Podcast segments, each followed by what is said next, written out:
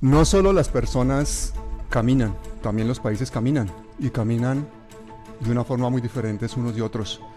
Hay unos que caminan como dictaduras, es el caso de Colombia. Colombia está caminando hacia una dictadura. Yo creo que es el plan macabro para terminar de consolidar la, la, desigualdad y de dejar sin futuro y sin libertad a los jóvenes y a las personas en Colombia. Pero las dictaduras avanzan de una forma muy característica. Asesinan a quienes se les oponen. Una dictadura es todo lo contrario a la dignidad humana, todo lo contrario al respeto y a la vida. Hay muchas en el mundo y duran muchos años porque no tienen escrúpulos. Porque para llenarse de poder y de riquezas no dudan en sembrar sus territorios con los cadáveres de su propia gente. Y el mayor obstáculo para una dictadura es la democracia. Por eso una prioridad es amordazar a los jóvenes con la ignorancia y encadernarlos pues, con la pobreza. Y para eso hacen pues leyes tramposas y pegan tiros. Pero para controlar a millones de personas ningún ejército bastaría. Se necesita un arma más poderosa. Y esa es la mentira. Pero no una sola mentira, miles de mentiras, nubes de mentiras, avalanchas de mentiras. Tantas mentiras que ya no se sepa qué es lo que pasa ni qué fue lo que sucedió realmente en la historia. Mentiras como culpar diariamente a los opositores de todos los males de un país, aunque nunca hayan gobernado. Mentiras disfrazadas de teorías neoliberales sobre el reparto de la riqueza. Mentiras que venden soluciones a crisis fabricadas para enriquecerse. Y con cada mentira cuelan una medida y con cada medida las dictaduras aumentan su dominio y encadenan un poquito más al pueblo. El problema, el problema es que las dictaduras terminan creyéndose sus propias mentiras y se emborrachan de impunidad, se vuelven locas y al ver el poder que han conseguido se sienten superiores y creen que la gente es estúpida. Y entonces es cuando cometen errores que llevan a revoluciones. Errores como reformas tributarias en plena pandemia o como luego asesinar a la gente que protesta. Errores como asesinar a miles de jóvenes inocentes para hacerlos pasar como guerrilleros, como si detrás de cada caso no hubiera una madre dispuesta a mover montañas para encontrar a su hijo. Un dictador es un cobarde rodeado de guardaespaldas que mientras desayuna sentencia a líderes sociales y a políticos progresistas a la muerte. Basta un trino diciendo que son enemigos del desarrollo, o vándalos, o comunistas, para que los acribillen los mismos descerebrados, uniformados o no, cuyos hijos tendrían un futuro mejor en un país organizado por esos líderes, o gobernado por esos políticos que sí creen en el bien común. Eso es lo que está pasando en Colombia, con especial intensidad en el Valle del Cauca, que actualmente es el principal escenario de represión por parte del Estado pero también de resistencia. Una resistencia que tiene que evolucionar a toda velocidad hacia un movimiento social y político antes de ser exterminada o de autodestruirse. Una resistencia que, que debe ser masiva y pacífica y contar con el apoyo de la inmensa mayoría de los colombianos para que este histórico paro nacional no se convierta en otra página sangrienta de nuestra historia.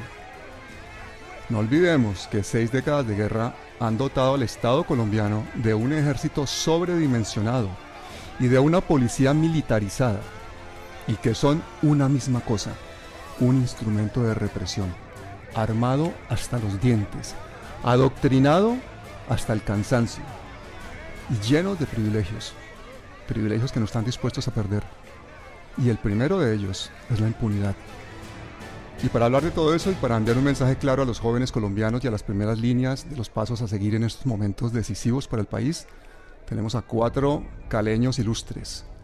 El senador Alexander López, candidato presidencial, el senador Wilson Arias, el activista Alfredo Mondragón y la escritora, activista y artista Margarita Rosa de Francisco. Bienvenidos a todos. Margarita, te, te cedo la moderación. no, eh, primero tengo que darte las gracias a ti, Pablo, eh, por dejarme acompañarte aquí en el canal. Creo que, me molesta ya eso de ser una figura del entretenimiento, como algunos les gusta llamarnos, eh, porque pues debemos servir para algo más que entretener, me parece a mí. Y, y yo como ciudadana y como, y como una mujer que quiere ser parte de la solución de todo esto, eh, tengo preguntas, preguntas comunes y corrientes. Em, y tengo unas para, para Wilson y para, y para Alexander. Y es que Pablo habló al principio en su introducción de, de, de la dictadura en que se puede estar convirtiendo esto, ¿no? Y de la forma dictatorial en la que se está manejando eh, la situación. Em, y ustedes ya han sido como, como víctimas de esas medidas arbitrarias que se están tomando, como por ejemplo lo que pasó con la procuradora. Yo quería preguntarles a los dos en qué va eso, en qué va el proceso este de investigación disciplinaria que abrió la procuradora, la procuraduría, y, cómo los está afectando en, sus mm, carreras políticas, digamos, cómo podría afectar a Alexander en su, en su campaña, por ejemplo. ¿Eso en qué va? No, Margarita, lo, lo de la procuradora se veía venir, el equilibrio de poder en Colombia hace muchos años se perdió, el Estado Social de Derecho en Colombia es inexistente. Lo hemos dicho desde que los mismos políticos en Colombia que han gobernado el país o que gobiernan el país deciden el tipo de juez. Vemos a expresidentes, en el caso de Álvaro Uribe Vélez, decidiendo qué juez lo juzga, ¿sí? qué delitos le imputan o no. Álvaro Uribe Vélez tiene más de 280 procesos en la Comisión de Acusaciones de la Cámara de Representantes. Un Congreso que fue cooptado por, por el establecimiento mafioso del país, porque nosotros hemos dicho en Colombia no hay clase política, hay mafias políticas, ¿sí? Que en, diríamos nosotros, en el discurso de, de interpretar la política se camuflan allí para convertir a Colombia en uno de los países más corruptos del mundo, en uno de los países donde más niños mueren de hambre en Colombia, para convertir a Colombia en un país donde más se violentan los derechos humanos, para perpetuar la guerra. Y obviamente en Colombia entonces hemos dicho no hay, no hay clase política, hay mafias políticas que, que se tomaron el Estado Social de Derecho.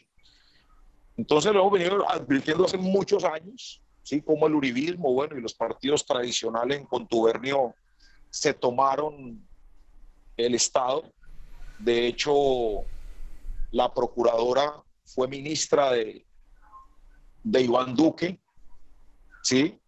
Y ella misma lo dijo en su posesión, que ellos eran un solo gobierno, cuando el Ministerio Público es, diríamos nosotros, parte de la estructura que la Constitución del 91 estableció como representante de los ciudadanos ante el Estado entonces convirtieron la Procuraduría en una herramienta política para destruir a los opositores, pero no solamente la Procuraduría, la misma Contraloría, ¿sí?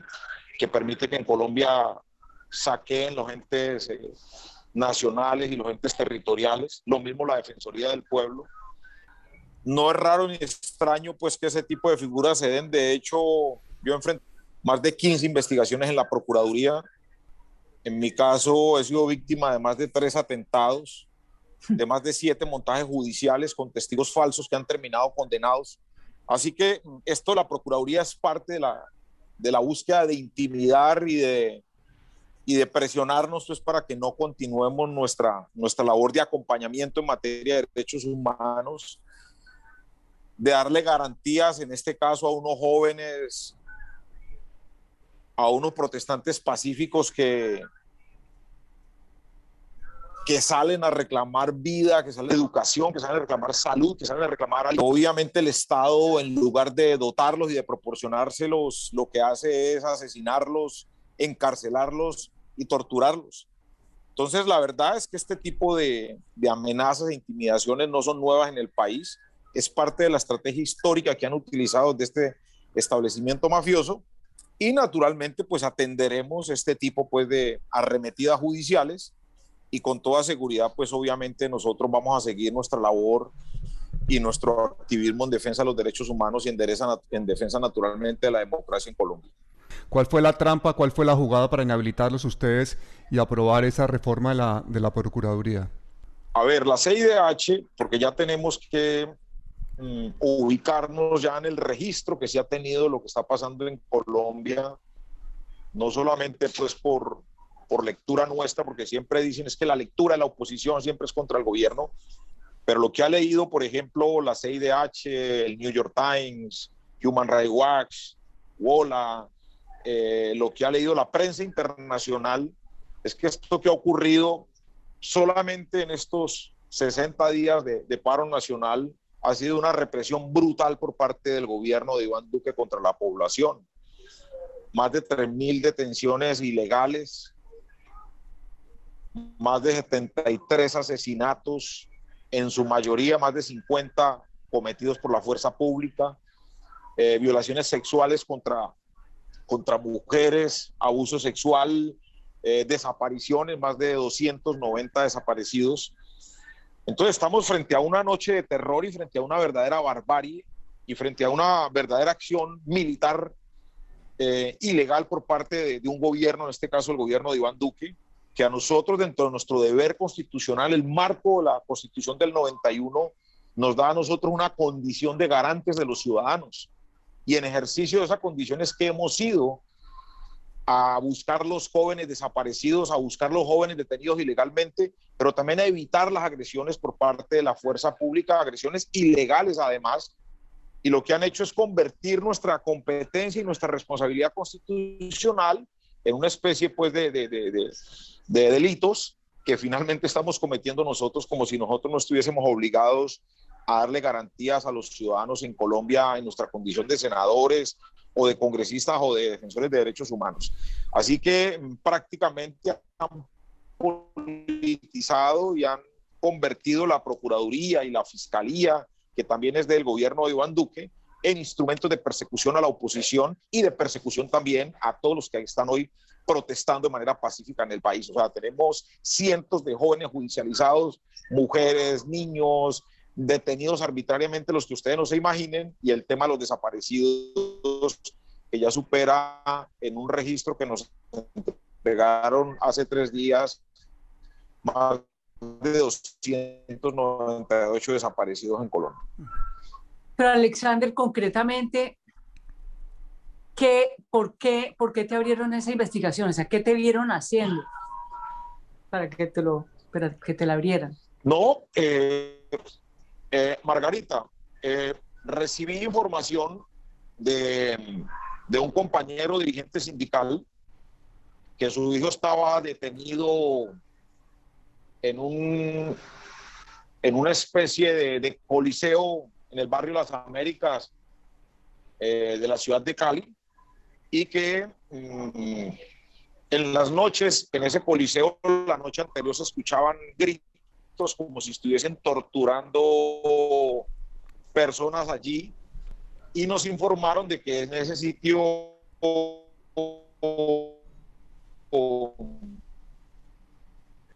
Wilson también era parte de, estaba con Alexander o pertenece a otra. No, lo mío fue minutos antes. Cada que se convoca un paro, pues allí estoy yo tratando de acompañar. Esto no es un asunto solamente ahora. Es decir, si me iban a disciplinar, tenían que haberlo hecho desde hace mucho tiempo, porque cuando fui representante de la Cámara era notoria mi participación en el movimiento social. Es decir, yo nunca he abandonado la expresión social de la cual provengo. Y creo que eso es democrático, pero además debe ser comprensible desde el punto de vista de la norma, o mejor, yo creo que la norma está hecha y me respalda. En este caso en particular, desde el 28 estuve acompañando todas las tareas, digamos, con las capacidades que tengo ahora. Cuando era ciudadano de a pie hice eso, cuando fui concejal hice lo propio, yo me metí a la huelga de los corteros de la caña, yo ando con todos los paros y en esta oportunidad lo más crítico fue el 30, empieza el paro el 28, lo acompaño pues con todas sus letras desde mi función, pero el 30 precisamente, una persona aquí presente, Alfredo Mondragón, que había logrado, mmm, habían yo logrado los detenidos, en recuerdo fue Alfredo, de conservar un celular, a Alfredo le fue destruido el celular, a todos les fue quitado el celular han detenido una detención masiva de esas que son como redada general. Es decir, hubo obreros y trabajadores que transitaban por Sameco, que es una ruta obrera principalmente, recuerdas Margarita, la zona industrial de Jumbo, Sameco. Es obrero es impresionante. Y cuando están en medio de la protesta, cuando la policía irrumpe de manera violenta, altanera, violando todos los derechos. Entonces ocurre la detención de algunas personas que en mi opinión estaban siendo señaladas muy previamente, los seguimientos previos, Entonces le atribuyó eso tres o cuatro, inclusive otras personas que no fueron tan registradas, como Alejandra Patiño, otra, Gina Pito, varias mujeres que no aparecieron, no fueron tan, tan, tan notorios sus hechos, pero era muy grave lo que ocurrió con ellas. Y Alfredo, eh, me ayude Carlos Lora, otros varios jóvenes con otros obreros que sencillamente pasaban, por ser jóvenes obreros, fueron detenidos y son llevados a una camioneta de la policía que no parece tener destino. Yo me preocupo mucho porque lo que me comentan después, yo estaba en un desayuno de trabajo, me salgo del desayuno porque el comentario de Alfredo Wilson nos están llevando por el río Cauca y estamos siendo torturados, estamos siendo golpeados atrozmente dentro de una de esas paneles de la policía. Yo salgo, te imaginas, pues, con el corazón en la mano. Pues yo sabía que eso estaba ocurriendo, pero un caso concreto hacia el Cauca, siendo torturados, donde recogen a un joven que después del testimonio yo lo recojo cuando se baja del carro, un joven afro muy golpeado, su carita. Sí, Wilson me golpeaban y me decían, tírese usted mismo al río Cauca, mientras era golpeado ferozmente y es recogido por esa camioneta que sigue rondando más o menos la zona. Cuando me envían el mensaje los muchachos desesperados, yo salgo en el carro. Por fortuna, eran incesantes los bloqueos y soy reconocido sistemáticamente en todos los bloqueos pues por los muchachos, quienes me hacen una especie de corredor, no sin antes pedirme informe en cada... Usted imagina la desesperación, un proceso de desaparición, posible desaparición, o por lo menos de golpes como se estaban dando, de tortura. Y yo tenía que bajarme en cada bloqueo, que fueron muchos sin números a dar informe, pero finalmente cuando llego al sitio ya han sido trasladados y horas después alcanzo la camioneta, porque estos jóvenes no me pueden estar informando permanentemente, pero cuando tienen oportunidad se bajan los policías en un sitio y Alfredo me dice, al parecer estamos en la bomba de gasolina de la 70 con quinta. Margarita, cuando vienes del Sena y de, de, lo que era la, la, carrera quinta, te tropiezas con la autopista y ahí hay una bomba. En esa bomba había una batalla campal. La juventud estaba con la policía, un número de más enorme. Y llego y me encuentro Dentro de todos me encuentro un sitio donde efectivamente estaba ahí medio camufladita la camioneta y pregunto. Y ocurre lo que se ha dicho. Eh, yo reclamo a la policía, yo pido que, sean, eh, que me permitan hablar con los testigos, cosa que puede hacer cualquier servidor público, entonces voy dando luces. Eso es lo que se me endilga. Supuestamente impedir un procedimiento policial y no era mi interés impedir un procedimiento policial. Yo soy informado de un hecho de tortura. Hay versiones populares de eh, desapariciones hacia el río Cauca y ahora se están confirmando los hechos. Yo no me puedo quedar en mi casa, pero no me puedo quedar no solamente como ciudadano, sino como servidor público. A los servidores públicos nos está algo así como señalado que no podemos que ser inoperantes. Tenemos que hacer, cuando conocemos de la posible comisión de un delito, tenemos que decirlo. Ese es nuestro deber. Pero además, en mi condición, cuando veo que está ocurriendo eso, pues yo voy. Es inexplicable que lleven varias horas, Pablo, Margarita, varias horas sin ser conducidos a ningún sitio, a un destino, con una camioneta llena de muchachos, llena, es que escasamente pueden sentar. Empiezo a transmitir y la policía se niega a permitirme hablar con los muchachos allí detenidos. Y soy acusado por eso. Dices, irrumpe en un procedimiento, yo quiero dar fe, lo ve todo el mundo, esto se volvió viral. Lo que yo hago es llegar a la camioneta, pedir la presencia de la policía. Cuando yo me doy vuelta, salen casi que corriendo a meterse al carro como para volarse, ¿entendés? Eso es lo concreto de lo que ocurre.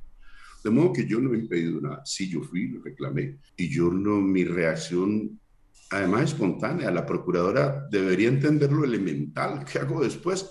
pues me monto en la camioneta y persigo al carro. Entonces la, la supuesta persecución que yo hice, una especie de hostigamiento, ahora los, los, pájaros disparan la escopeta, yo hostigaba a la policía al momento de ir a preguntar por esos jóvenes, yo hostigué a la policía porque en el transcurso de su, de su, de su andada, que no sabe para dónde iba su andanada, entonces me fui en un semáforo, lo alcancé y le volví a reclamar. Y dije, permíteme hablar. Pues claro, ya en tono cada vez más enérgico, porque es que yo no sabía para dónde lo llevan. Las circunstancias cuáles son, yo no sé para dónde van los muchachos. Y entonces, después de algunos rodeos, me entero que lo están llevando al famoso coliseo que se conoce con motivo de mi transmisión y se va medio Cali para allá. Es cuando llegan los obreros que dice Alexander, los dirigentes sindicales, yo llego solo, vos ves la transmisión, yo llego íngrimo y digo, están siendo torturados. La policía me, me anuncia el proceso que ya está en curso. es el jefe de la policía quien me dice, esto es calumnia suya. Entonces le digo, vamos a registrarlo. Y salen los muchachos y soy torturado, soy golpeado. Ustedes ven cómo bajando uno tras otro e inmediatamente son ingresados a una policía al cual a mí no me permiten ingresar. Razón por la cual yo me quedo reclamando, casi que voz en cuello, pero sobre todo transmitiendo. Y una de las personas allí presente me dice, Wilson, que es Alma, una joven habitante del barrio, me dice, Wilson, están siendo utilizados este coliseo para torturar y entonces yo grabo y transmito que en efecto se escuchaban gritos la noche anterior de personas detenidas. Es decir, lo que dice Alma, que vive exactamente en la, en, la cuadra al frente del coliseo, es que la noche anterior hubo hechos muy graves allí. El país entera que se están organizando es una especie de improvisados sitios de reclusión de centenares de jóvenes, es decir, lo que precavieron fuera que la movilización iba a ser enorme, masiva, y que iban a detener a medio Cali. Era un coliseo. Todo el barrio se vuelca, todo el barrio, del barrio, las inmediaciones, o sea, la gente tiene sensibilidad de escuchar que se golpea a personas, entonces vienen, pero no solamente llega al medio barrio, llegan gente de la comuna, llegan obreros, llegan organizaciones sociales de derechos humanos, se presenta la varaunda que tuviste que se presenta, bueno, eh, debo decir, la vida se me trastrocó completamente. He llorado esos días como ustedes no se imaginan por la noche, porque me empiezan a llegar cantidades de denuncias pues que yo no soporto. Yo no soy organismo de derechos humanos. En la impotencia la gente piensa que pues, el senador tiene una especie de capa, ¿no? Como, como de superhéroe. ¿no? Yo me fui por todos sitios y afortunadamente nuestra presencia pues, fue muy importante. ¿Ustedes han visto a las más llegando a los barrios a tirar gases lacrimógenos dentro de las casas? ¿En los barrios? Sí, esa noche inició y está siendo documentado todos los días. Acaba de ocurrir en, eh, viste, en Puerto Resistencia, pero, pero en Buga. Se fueron al barrio a tirar gases. Ha sido, es decir, una especie de castigo colectivo en las inmediaciones de la zona de influencia por, los, por, los, por las barricadas juveniles. se saca a los muchachos y se castiga al barrio. Llego y se encuentran una señora, lo primero encuentran una señora que ha sido, sale con gases del barrio. Anticipo porque no quiero dejar de decirlo a los dos días me encuentro que murió Jovita, una madre comunitaria de 35 años en Confandi, barrio Confandi, cerca del paso del comercio, porque cuando hicieron lo propio, eh, a Jovita le cayó la, la granada de gas en el patio de su casa y no alcanzó a salir y se le produjo un paro respiratorio y murió, murió gaseada dentro de su casa. El antecedente inmediato es una madre que yo grabo, sale con sus hijos y me dice, Wilson, me sacaron a punta de gas y cuando salgo a la autopista, la policía viene a cascarme. A mí con mis hijos, me tocó entregarle a mis hijos a mi hermana que vino urgentemente. Pudimos documentar todo esto y desde entonces nos dedicamos a hacer una especie de reportería, pues yo no sabía que estaba haciendo eso. Tuve la fortuna de hacer algo así como convertirme en el único parlamentario que podía entrar a primera línea con todos los muchachos y lo que hice fue, Pablo, vos viste, yo documenté esos días, yo salía como loco, parecía un youtuber, ¿no? Salía con eso por la mañana, tratar de ir a primeras líneas, eh, a acudir donde estaban ocurriendo estos hechos. Te decía que esas noches eran insoportables porque me llegaban informaciones, yo no podía conciliar el sueño de la información que recibía, lo que hice fue despacharle a organizaciones de derechos humanos. Después ocurrió una especie de otra fase en la cual llegó muchas muchas personas hermosas, ¿no?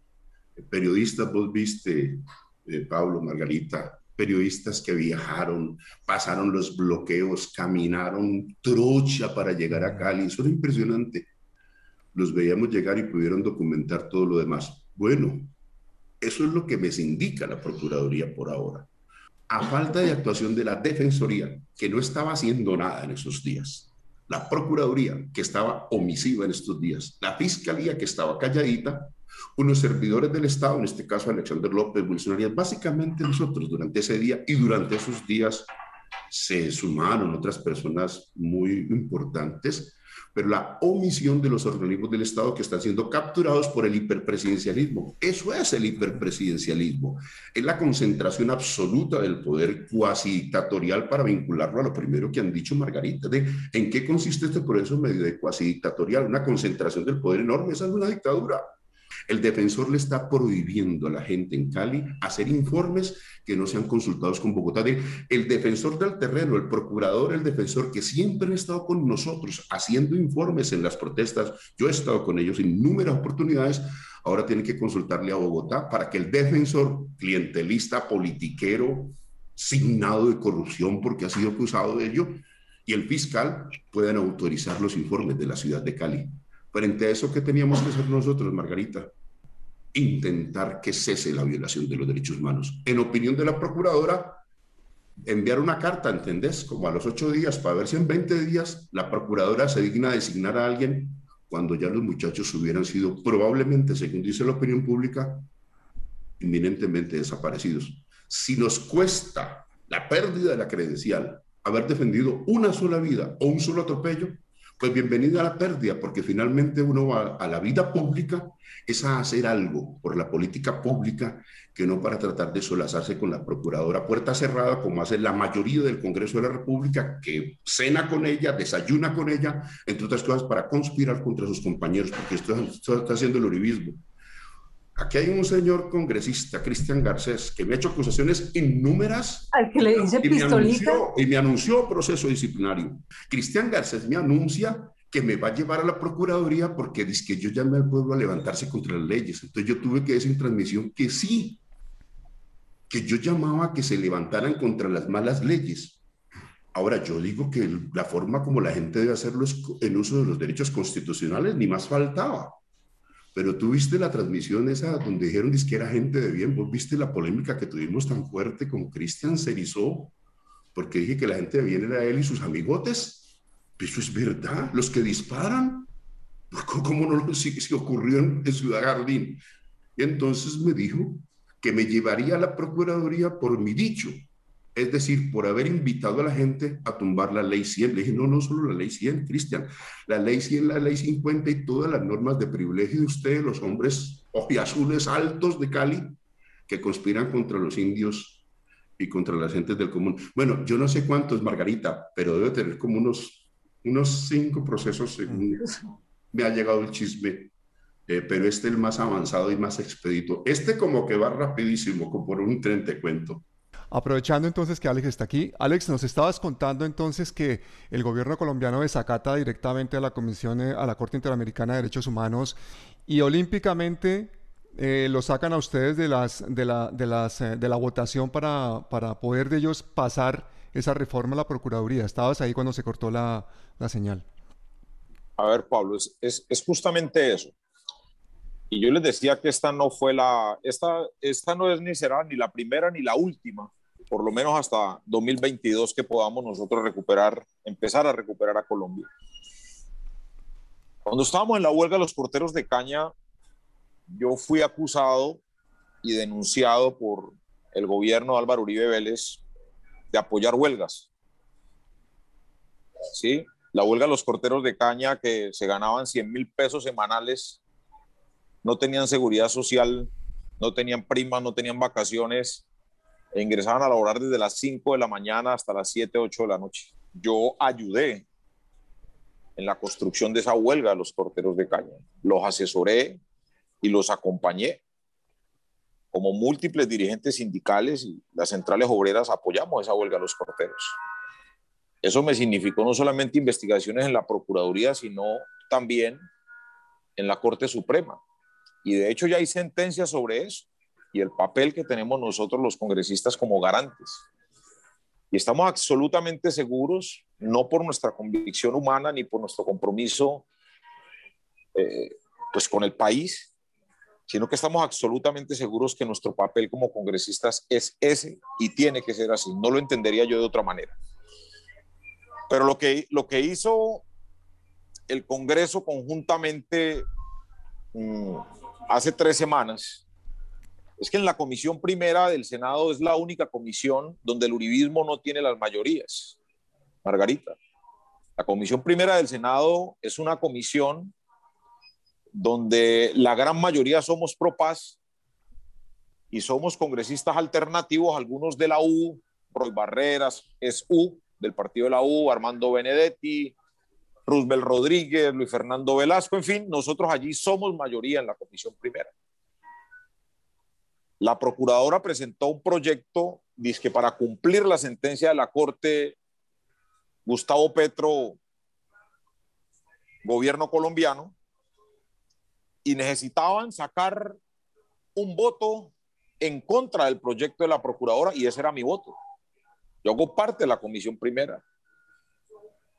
Yo había radicado el día anterior ponencia negativa con otros dos senadores al proyecto de la procuradora el día anterior y faltando 16 horas para sustentar mi ponencia de archivo al proyecto de la procuradora, me apareció la investigación disciplinaria, lo cual me obligaba a mí, desde el punto de vista de la ley quinta, a presentar un impedimento porque estaba siendo investigado y lo que hizo la mayoría de la comisión primera, duquista obviamente, uribista, que estaban allí porque ya habían sacado a otros senadores, fue declararme impedido y sacarme del proceso de votación, lo cual les permitió a ellos seguir el trámite en la plenaria del Senado y aprobaron un proyecto de la Procuraduría que va en contravía de la CIDH y que obviamente le entrega no solamente superpoderes a la Procuradora para destituir alcaldes, gobernadores, seguir investigando congresistas de oposición, sino también pues para crear una burocracia de más de mil cargos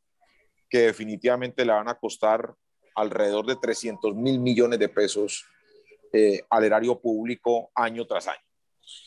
Así que todo esto, todo esto sigue ocurriendo en el país de manera grave porque nosotros tenemos que preguntarnos, bueno, ¿y por qué los gentes, la gente protesta en Colombia? O sea, ¿por qué los jóvenes? ¿Por qué la primera línea? ¿Por qué la gente está saliendo en las calles? ¿Por qué los sectores populares están brotando, cierto, en la barriada? ¿Por qué la gente ayer, por ejemplo, en Puerto Resistencia, salían las comunidades desde todos los, desde todos los rincones del barrio, de los barrios, ¿sí? De Mariano Ramos, de Ulpiano Lloreda, ¿sí? De Antonio Nariño, del Vergel, de Comuneros, salían a rechazar la presencia de la fuerza pública porque hay un nivel de conciencia, que era lo que esperábamos nosotros hace muchos años, de que la gente entendiera que definitivamente las condiciones del país son tan absolutamente graves que hoy ya el movimiento popular sale y se erige, diríamos nosotros, como un factor de resistencia frente a, frente a tanta desigualdad y frente a tanto abandono y naturalmente frente a tanta represión. Así que eso fue lo que pasó, es lo que está pasando en el país y lo hemos dicho también, es parte del desespero natural eh, que tienen estos criminales, porque ellos más que a perder el poder, que les va a doler naturalmente, a lo que le tienen miedo es terminar en una cárcel, como tiene que ser, porque muchos de los que hoy están gobernando a Colombia tienen que terminar presos, no solamente por los elevados niveles de corrupción probados que se tienen contra ellos, sino por todos los crímenes que han cometido en nuestro país y que naturalmente en un gobierno democrático, en un gobierno progresista, pues naturalmente tienen que darse las garantías para que la justicia, entre con vigor y todos estos criminales terminen siendo juzgados y procesados debidamente. En, tu intervención en el Congreso, Alex, diste una serie de datos muy importantes de por qué está justificado el paro nacional. Yo me quedé con uno solo de ellos y es que más de dos millones de niños colombianos tienen que sobrevivir con 2.500 pesos al día. Eso solo es suficiente para justificar un paro nacional, para justificar a que toda una población joven que no tiene un futuro se, lance a las calles, incluso en medio de una pandemia. Pero ayer, por ejemplo, el SMAT se tomó Puerto Resistencia y las barricadas ya no están. ¿Cuál es el paso a seguir, Alfredo? ¿Qué es lo que debe hacer todo ese movimiento social de todos esos jóvenes para convertirse en una fuerza política que cambie el curso de, nuestra historia? Ayer cuando llegué a Puerto Resistencia, cuando llegué a Puerto Resistencia a verificar efectivamente todo el efecto de la asistencia militar, parecía que estuviéramos en un campo de guerra. Eran soldados con equipamiento como si estuvieran en un momento de guerra, con unos fusiles inmensos policía con un operativo brutal, tanquetas, eso, eso era una cosa increíble, helicópteros que habían estado sobrevolando desde por la madrugada, dos días antes hubo un asedio brutal, recuerden, casi matan a unos bebés porque les echaron gases y los niños se iban a asfixiar.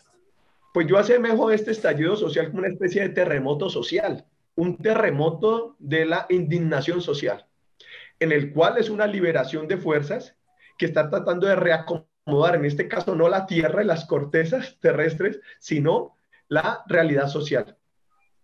Y que ese terremoto pues tiene epicentros y que en este caso fue Cali y el Valle, pudo haber, pudo haber sido otro, porque tampoco digamos pues que la situación de Cali es notoriamente distinta eh, eh, eh, en comparación de otras regiones, incluso hay regiones que pueden ser peor, por ejemplo el Pacífico, como padece la situación digamos de pobreza y de abandono. Quieren tumbar el monumento porque salió un policía a decir que querían tumbar el monumento a la resistencia, que porque eso era un culto, era la violencia, y la gente empieza a decir, ¿cuál culto a la violencia? Esto es un culto a la dignidad, a la resistencia, al despertar del país. Ah, entonces le digo a la gente, entonces ustedes tienen que entender cuál es esta situación, porque este movimiento puede terminar siendo o una ocasión para que no lleguen en de violencia, ¿ya? Y en la violencia, ¿quién ganan? Unos sectores minoritarios que han dirigido el país. Y nosotros ganamos es con qué? Con procesos de procesos distintos, procesos de paz. Nosotros ganamos es con un ambiente de diálogo, nosotros ganamos es reclamando que haya democracia. Nosotros reclamamos que la gente pueda hacer uso de sus derechos constitucionales y en ese sentido empieza la gente a decir de manera casi que espontánea, decir, algo hay que ganarles electoralmente. Sí, muy bien que vayan y escriban la cédula, pero nosotros no pensamos solamente en que voten, sino que sepan votar todo eso, de todo este periodo de formación política, decirles por qué hoy es inconveniente, aunque es constitucional y legal, el voto en blanco, ¿por qué es inconveniente? Porque yo le he dicho, muchachos, a ustedes van a venir a recibirlo nuevamente con la plata, con los maletines llenos de plata, con los proyectos, con el clientelismo, que es muy fácil que la gente lo, lo, lo, termine adoptando. Es muy fácil que la gente lo termine adoptando el clientelismo, pues van a salir a millones de personas a votar por clientelismo pero yo creo que podemos ser millones, muchos más, los que podamos derrotar esas prácticas. Vamos a tener que desligarnos de las matrices mediáticas de los grandes medios de comunicación y tradicionales. La gente quiere formación política, la gente necesita organizarse. Yo creo que la gente está viendo. No solamente el movimiento generó el antiuribismo más potente que hemos tenido en cualquier momento de la historia, sino que demostró que tenemos un Estado represivo, y creo que la gente quiere un proceso de cambio y transformación. Así que yo creo que estamos en momentos importantes a los cuales tenemos que ir aportando permanentemente esta conversadera que yo le he dicho a la gente, hagamos la conversadera nacional. Lo del 21N de 2019, una movilización sin antecedentes en la historia más reciente del país, que fue desdibujada con unos audios que estratégicamente la inteligencia del establecimiento sacaron las principales ciudades de Colombia, Cali, Medellín y Bogotá, a decir que esa movilización se estaban yendo a los condominios y que iba a ir por la gente de bien y empezaron a generar una forma de estigmatizar. Y salieron unos supuestos vándalos donde no capturaron absolutamente a ninguno y del 21 de noviembre no hay un solo condenado. Y la información que nosotros tenemos es que en gran medida agentes del Estado fueron los que generaron esos, esos hechos en su momento. El desarrollo mismo de la dinámica, de hecho, el 28 de, de abril, Margarita, la protesta ya no eran en 600 municipios de Colombia, en el informe que nos entregan las centrales obreras o el Comando Nacional de Paro. Eran casi 870 municipios de Colombia. Lo del paro nacional y con COVID. O sea, casi el 90% del país estaba paralizado. Y el primer hecho de del Estado, y en este caso de un agente de policía, fue el asesinato de un joven de 17 años de Buenaventura, en el barrio Mariano Ramos. Lo que generó una gran convulsión en ese sector, especialmente allí de Puerto Resistencia, y generó, iríamos nosotros, esos puntos de concentración. Y ya esporádicamente se fueron generando esos puntos de concentración o barricada, lo que se le denominan, porque salieron los sectores populares a protestar y a rechazar por su condición de pobreza. Eso fue natural, Margarita Rosa. Eso fue una expresión, una reacción natural y popular que surgió. O sea, las comunidades encontraron sus puntos de encuentro y esos puntos de encuentro se convirtieron en lo que le han denominado barricadas. Y de manera barricadas son los bloqueos. O, lo que le llaman bloqueos. Y de manera estratégica la fuerza pública con francotiradores empezaron a dispararle a esos jóvenes para fomentar que esas barricadas se mantuviesen. Porque quien fomentó o que los bloqueos se mantuviesen fue la misma fuerza pública que no facilitaron un diálogo a tres días, Margarita, de haberse presentado el bloqueo en la ciudad al alcalde, a la gobernadora, al ministro del Interior. Yo les presenté una fórmula. No esperen que los jóvenes vengan donde ustedes.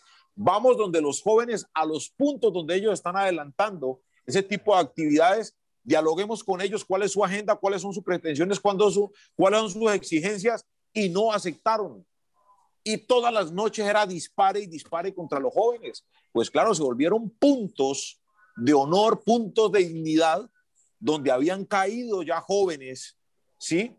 Producto de las acciones del mismo Estado, de la misma fuerza pública, y se convirtieron en puntos de concentración social y popular en defensa ya no solamente del trabajo, de la educación, del alimento, del derecho a vivir en dignidad en Colombia, sino el derecho a la vida, que era lo que estaban reclamando, y el derecho a la justicia. De hecho, a ese punto yo me quería referir, Pablo, porque muy pocos hablamos sobre ese tema. Y en relación al desenlace que debe tener esto, lo primero que nosotros debemos garantizar hoy, en este momento, es la vida de esos jóvenes. Entonces, habría que, recomendarles que, ¿Sí? no, el primer, Margarita, el, primer, el primer paso que nosotros tenemos que dar en este momento es garantizar que a esos jóvenes no los sigan matando.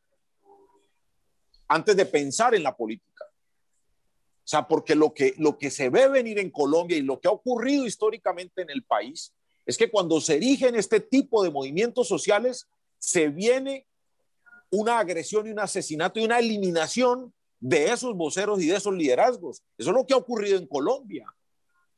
Después de la firma de los acuerdos de paz de La Habana, miles de personas que participaron en esos diálogos hoy están siendo asesinados en el país. 1.200 lideresas y líderes asesinados después de la firma de los acuerdos de paz han sido asesinados en Colombia. Y lo que yo veo venir en este momento, con toda seguridad y conociendo este régimen criminal, es que van a ir a asesinar a estos muchachos y a estos jóvenes. De hecho, ya algunos de ellos están apareciendo en el río Cauca o en los caños de la ciudad.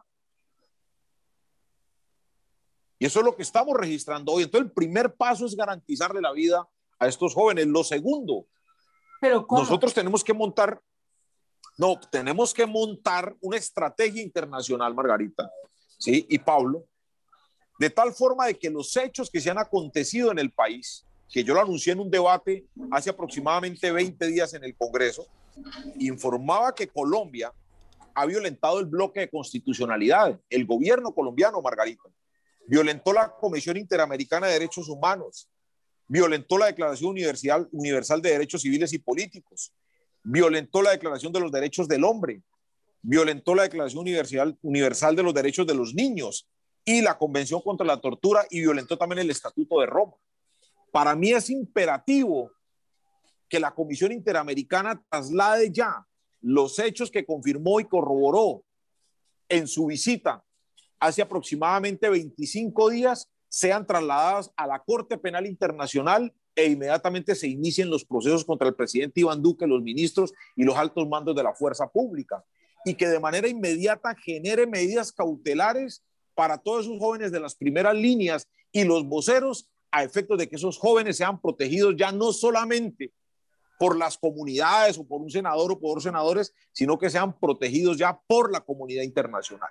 Es el primer paso que nosotros tenemos que dar y esa es una agenda y una estrategia que tenemos que adelantar con esos jóvenes para que no sean asesinados. Lo segundo ya es la agenda y la estrategia, Margarita, desde el punto de vista de ver cómo eh, las propuestas del, paro nacional, ¿cierto? El famoso pliego de emergencia del que estamos hablando, ¿cierto? Renta básica, semestre cero, eh, garantías de empleo para los jóvenes, que obviamente en los territorios se concreten.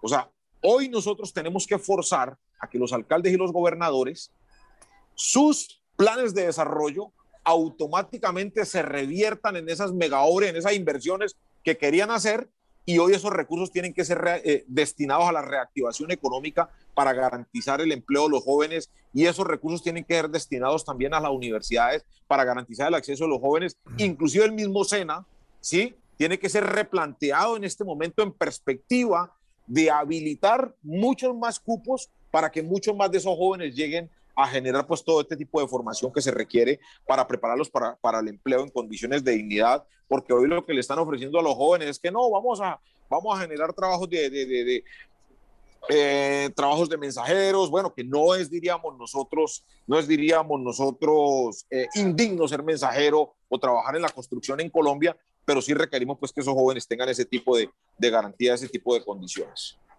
¿No crees que ya la, la protesta debe ser o pasar a un plano, digamos, más inteligente que exponerse a la violencia. ¿No será bueno dejarlos, como creo que le oí decir también a Pablo, al uribismo y a estos señores de la derecha sin trabajo? Hay que hacer ruptura y hay que empezar a estudiar para entender lo que fue este estallido social y saber cómo lo vamos a encumbrar. Dos, vamos a hacer organización, porque sin organización aumenta la confusión y las desconfianzas. La organización nos permite ir construyendo confianzas y a vinculando y vinculando eh, sistemáticamente y progresivamente a muchas más personas. Tres, necesitamos formación política y formación política, por supuesto que también tiene que ser conceptual, porque es que esto es una diversidad.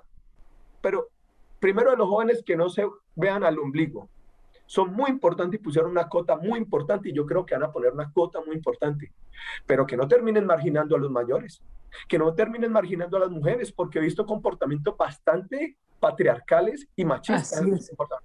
Por ejemplo, ese criterio de que solamente puede hablar el que es guerrero y es parado en la raya y es una representación simplemente del valiente, fue una lógica patriarcal. Y terminan marginando a la población de estas discusiones. Entonces yo lo que creo es que si hay un elemento quinto es volver a las multitudes, ¿ya? Volver a las multitudes. Yo, por ejemplo, creo que los bloqueos que sirvieron muchísimo en su momento, en los primeros días, sin eso no hubiéramos podido tumbar reforma tributaria, también digámoslo como es, no hubiéramos podido tumbar reforma a la salud.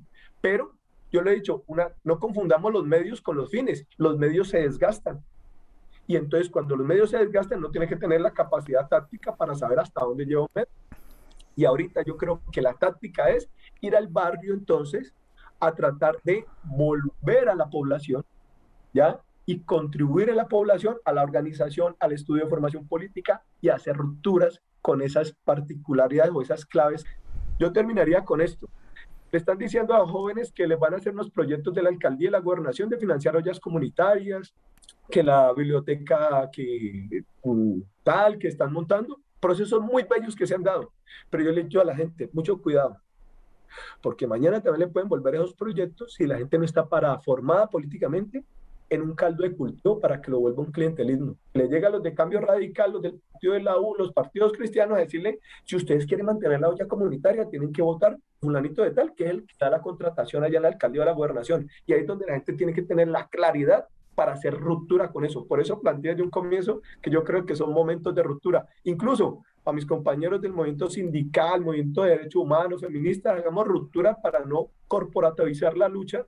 Así que yo creo que estos son debates que no los vamos a votar en este programa, pero son debates muy interesantes que los vamos a poder llevar a la gente en ciertos espacios por vía virtual y yo también yéndome a los barrios que, he estado haciendo. Pero cuando vayas al barrio, hermano, cuando vayas al barrio, yo te voy a decir una cosa, diría a la gente, no se deje comprar con migajas. Porque un porcentaje muy importante, hermano, un porcentaje muy importante de la gente de estrato 0, 1 y 2 le vota al uribismo. ¿Y por qué le vota al uribismo? Porque esa gente está coaccionada porque recibe un dinero X mensual por cada hijo, porque recibe una subvención, porque recibe una migaja de esas. Bueno, hermano, pues te agradezco muchísimo. De verdad que la invitación ha sido espectacular de estos dos hombres, han sido brillantes y tú como siempre te has lucido también, de verdad. Muy amable, hermano. Bueno. vale, chao, muchas hermano, gracias. Hermano, cuídate mucho. Termina de recuperarte. Chao. chao, nos vemos. Chao, Alfredo. Un abrazo grande. Bueno, ¿qué te ha parecido? pues que hay, cosas que a mí me, que, que cuando tú pedías concreción me hicieron falta, ¿no? De decir, ¿qué, qué pueden hacer ya mismo los muchachos? Claro. ¿Qué pueden hacer ya? Eh, a mí me quedó claro, por ejemplo, es que, que hay que salirse de las barricadas, que no se pueden exponer a la violencia, que hay que tratar de bloquear el instinto violento de, de quienes la están ejerciendo sobre ellos. Y básicamente yo me he quedado con unos puntos que yo creo que son pues muy prácticos, que nos han dicho. le han dicho a la juventud, ustedes tienen que autoeducarse, ustedes tienen que salir de las barricadas y no dejarse matar. Ustedes tienen que incluir a todo el mundo en sus movimientos sociales en los barrios para no reproducir ni el machismo, ni el patriarcado, ni el militarismo, ni el clientelismo que han visto en los partidos políticos. Ustedes tienen que volver a la unión eh, y volver al, bien común. Eso que han demostrado saliendo a la calle masivamente cientos de miles de personas en todo Colombia tiene que continuar, pero continuar en los barrios sin multiplicarse en forma de asambleas. Ustedes tienen que servir como voluntarios en las mesas electorales para democratizar la sociedad porque tenemos un sistema totalmente tramposo en la registraduría, tenemos un sistema tramposo en las mesas electorales. Petro seguramente perdió las elecciones no solamente por la, por la compra de votos del narcotráfico y la ñeñe política y por las trampas de la registraduría con un software en manos de una empresa privada. La perdió porque había extensas regiones del país donde no había gente voluntaria en las mesas mirando quién votaba, quién no votaba y haciendo recuento de votos. Ustedes deberían exigirle a sus alcaldes, gobernadores, ministros, congresistas y presidentes todo lo que pueden exigirle porque en este momento Colombia sigue siendo un Estado de Derecho y ustedes tienen una serie de derechos que tienen que exigir. No pueden atemorizarse, no pueden cruzarse de brazos porque esa gente le están pagando ustedes. Ustedes con sus impuestos están pagando a toda esa gente. Claro, que son empleados nuestros. Perdóname que te interrumpa, que es que yo confío mucho y me da mucha esperanza eh, el proceso de, Carlos Caicedo, que es el gobernador de, Magdalena, porque ese señor sí que se ha enfrentado como a las castas estas que gobernaban y que monopolizaban todo allá, y, y el pueblo se pronunció en favor de él, y creo que si así pudo hacerlo él, se puede hacer en Colombia. Sí, un último punto, Margarita, que yo le saco en claro a estos a estos monstruos del progresismo, de las libertades eh, que hemos entrevistado hoy, es ese mensaje clarísimo a los jóvenes, a los jóvenes y a los colombianos en general. No, sigan no se sigan dejando comprar el voto por, por migajas, pero ustedes no se dejen comprar porque le dan un pequeño subsidio, porque esa es la razón por la cual los estratos bajos tienen un porcentaje importante de personas que le votan a la misma gente que los oprime. Entonces yo me quedaría con esos puntos. No conseguimos que ellos fueran lo suficientemente sincréticos para que los dijeran, pero para eso estamos nosotros, para sacar esas conclusiones, para llevársela a la gente, para multiplicarlo y para que todo esto sirva para algo. ¿Para qué puede servir todo esto? Lo hiciste tú brillantemente porque yo, como te digo, estoy como estrenándome en escuchar todos estos, eh, estos discursos, ¿no? Pero ¿sabes qué es lo valioso de tu presencia? Eh, que tú eres una persona que muchas de estas cosas las estás aprendiendo en vivo y en directo. Yo creo que ese es un proceso tan honesto, tan transparente. Cuando tú, cuando tú manifiestas una duda, no lo haces por una falsa humildad, lo haces porque es real, porque tú eso no lo sabes y lo quieres saber. Yo cuando te vi en la entrevista con los Gustavos, digo, mira, la han invitado por puro faranduleo simplemente porque es quien es y tiene un poder de convocatoria. Pero cuando tú dijiste allí, yo no sé, yo quiero saber, usted a mí no me parece tan malo, yo dudo en esto, yo dudo en lo otro. Nos rompiste los esquemas a todos los que hemos visto a gente llenas de seguridades, a gente que están diciendo mentiras a conciencia todos los días, a carrasquillas que están engañando a la gente, a Marta Lucía Ramírez, a una cantidad de personas a las cuales los colombianos están acostumbrados a escuchar y, escuchados, y, acostumbrados a escucharles decir mentiras. Tú rompes todos esos moldes. tengo que sacar de la cara por los Gustavos porque yo no creo que me hayan invitado solo por farandulear, sino porque era, ha sido significativo que una persona como yo esté interesada en todas estas ideas progresistas. Sí, sí. Entonces yo creo que fue por eso que, me llamó la atención. Bueno, esta, esta señora, ¿por qué se salió del, del carril? Se, se, salió del, Oye, cuadro ¿y, por, del y por qué te saliste del carril? Pues yo ni me di cuenta que horas me salí, ¿oíste? Sí, porque creo que fue por estar escribiendo en el tiempo, sí, que me, que me obligué a... No me tuve que obligar, me fue interesando, como te lo contesté la otra vez en la entrevista que tuvimos, eh, la realidad del país me fue interesando y, y empecé a escuchar con mucha más atención a Petro, por ejemplo, y ahí fue que dije, caramba, a mí estas cosas que dice él me, me gustan, Mm. me gustan. No fue que tuve un amigo mamerto que me, que me adoctrinó en, en las ideas de Petro, sino que yo misma caí ahí y me gustaron. Pero también te gustarían las de muchas otras personas que también son progresistas. Entonces vas abriendo También. tus, tus, no, tú vas abriendo tus horizontes. Yo Sí, creo que claro. muchísima gente que está en este momento tomando decisiones políticas lo está haciendo prematuramente. Primero debería autoeducarse. Leer Sí. realmente, no solamente los, los programas de los partidos son todos muy bonitos, pero ¿quién los ha llevado a cabo, no? ¿Quiénes han puesto su vida en riesgo para denunciar para política, corrupción, narcotráfico? Eh, en nos ha dado la entrevista Alexander. Alexander está exiliado en este momento, está temiendo por su vida, tiene unas amenazas muy graves. Es un candidato presidencial. Hemos estado hablando con una persona que puede ser el presidente de Colombia. Cada vez que estamos hablando con un líder social, estamos hablando con una persona que puede ser asesinada en cualquier momento. Estamos hablando de uno de los gobiernos más violentos y más opresores del mundo. Y esa realidad secuestra 50 millones de personas todos los días de su vida. Yo invitaría a todas las personas que han escuchado pues estas entrevistas con estos senadores, estas conclusiones a todo esto, a que se autoeduquen, a que hagan lo que hace Margarita, que hago yo, que tenemos otras profesiones, lean por favor, miren canales alternativos. Pues así fue que llegué a ti, a este canal, buscando. A ver. Perdida, estabas perdida. Sí. Bueno, Margarita, muchísimas gracias. Eh, gracias a escúchame, esta semana publicamos tu entrevista con, con Yolanda Con Perea. Yolanda. Tremenda, ¿no? ¿Verdad? No sé. Bueno, me dio sopa y seco esa mujer. Así debe ser. No, pero es que Yolanda, a, a ti te- a mí me dio más sopa y más seco porque tú por lo menos fuiste capaz de preguntarle cosas. Yo me quedé callado en esa hora de entrevista que le hago yo, porque eso no es una entrevista, sino eso es un monólogo, porque para mí es uno de los ejercicios más impresionantes que he visto en mi vida, no solamente de narrar una historia personal, sino uno de los ejercicios de transparencia más importantes, de cómo una persona es capaz de salir de las cenizas del trauma más terrible a tener la fuerza de ayudar a los demás y de trabajar día a día con la humildad y con la fuerza que tiene esa mujer. Esa es la historia de la mujer colombiana. De pronto puedes eh, sacar esta frase que te voy a decir. Puedes, puedes, no sé, meterla en alguna parte o así sea como un encabezado de esa, de esa entrevista. Yo todo el tiempo que duré hablando con, con Yolanda, sentía vergüenza, ¿sabes? Sentía, me sentía responsable también de lo que le había pasado a ella.